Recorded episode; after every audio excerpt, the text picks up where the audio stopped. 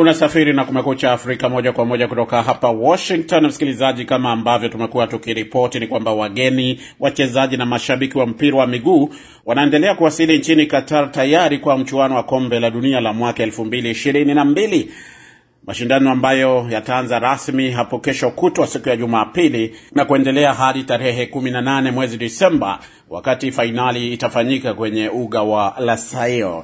Tayari mwenzetu Sani Shumari amewasili mjini Doha na atakuwa akitujuza yalojiri katika mashindano hayo ambayo yanakutanisha watu kutoka pembe mbalimbali mbali duniani kote.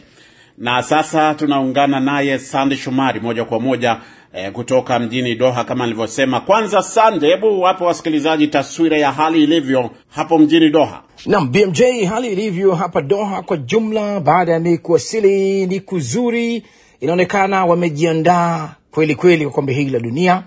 Kuna viwanja vya kutosha kwa ajili ya mechi zinazokuja ambao vimejengwa vilevile. BMJ, usafiri wa umma ambao umetengenezwa wa treni unapatikana bila mtu kulipa kitu chochote, ambao wanatoka maeneo mengi ya mji kwenda kwenye viwanja vya michezo.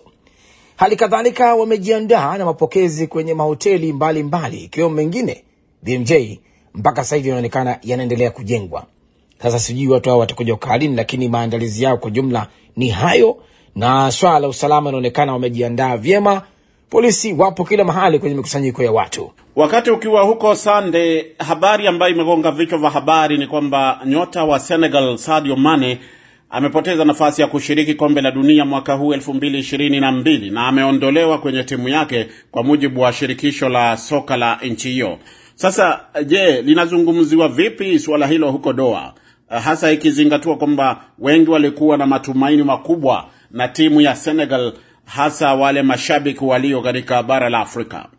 Na BMJ, swala la Sadio Mane ni gumzo kubwa miongoni mwa washabiki wa soka, hali kadhalika miongoni mwa wenyewe raia wa Senegal ambao wanaipata nafasi ya kutana nao hii leo, wengi wakimtaja mshambuliaji Ismail Saha kwamba anaweza kuchukua nafasi yake, na si tu hivyo, pia wakisema kwamba timu yao ina kikosi kipana. Kwa hiyo wanaamini kabisa, pamoja na kumkosa Sadio Mane, lakini timu yao ina uwezo mkubwa wa kuendelea kufanya vyema bila ya kuwapo Sadio Mane. Sawa kabisa, Sande. E, tukienda kumalizia, ni timu zipi ambazo zinaonekana kwamba zina mvuto mkubwa zaidi hata kabla ya michuano hiyo kuanza siku ya Jumapili? Nam, kwa upande wa timu ambazo zinatajwa sana hapa BMJ ni timu ya taifa ya Brazil.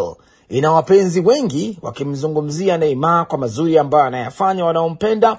Hali kadhalika timu ya taifa ya Argentina, e, wengi wakimzungumzia Lionel Messi kwamba hii ni nafasi yake ya mwisho na wangependa kumwona akiondoka na kikombe, hasa ukizingatia mara ya mwisho e, waliondoka kwenye hatua za mwisho mwisho baada ya kujitahidi kwelikweli kwenye michuano hii, lakini vilevile vile, BMJ wanazungumzwa vijana wa France, mabingwa watetezi, kwa sababu ya kuwepo Mbappe. E, kama unavyofahamu ni mshambuliaji ambaye anatisha kweli kweli, wakisema kwamba pengine e, wanaweza wakafanya mambo mazuri. Tumalizia na hali ya usalama katika mashindano ya hadhi ya juu kama hayo. Usalama ni kitu ambacho hupewa umuhimu mkubwa. E, unaweza kusema taswira iko vipi kuhusu usalama? Naam, swala zima la usalama ni swala ambalo linaonekana limeimarishwa vizuri BMJ. E, unaweza kuamini kwamba e, saa saba za usiku za hapa kwenye maeneo mengi ambayo washabiki wanakusanyika, hasa nilipokutajia kwenye eneo ambalo linaitwa sok suku Wakifu au soko la Wakifu, washabiki ni wengi, wanawake, kina mama, vijana, vijana wadogo, wengine wako hata mpaka watoto wadogo lakini wote wako pale wakishangilia, wakipiga kelele kwa furaha bila ya kuwa na wasiwasi wowote. Sehemu nyingine, eneo la bei pale, pana boti ambao zinapita e, zikiwa na taa mbalimbali. Nikasema hii ni kama Krismas wakati wa Novemba kwamba kumetulia vizuri sana, mziki unapigwa, washabiki wanacheza na kufurahi. Nikutana na washabiki kutoka Kenya ambao wanaishi hapa wakiwa na furaha kwelikweli na kusema kwamba jamani, usalama hapa uko vizuri, hakuna shida yoyote, na hasa wakizungumzia BMJ kwamba swala la mafuta, bei ya mafuta huku sio kama maeneo mengine tunakoishi, iko chini sana. Kwa hiyo wanafurahi sana swala hilo, wanaona kwamba kwa, kwa hakika kiuchumi eh, wanajiona wako vizuri.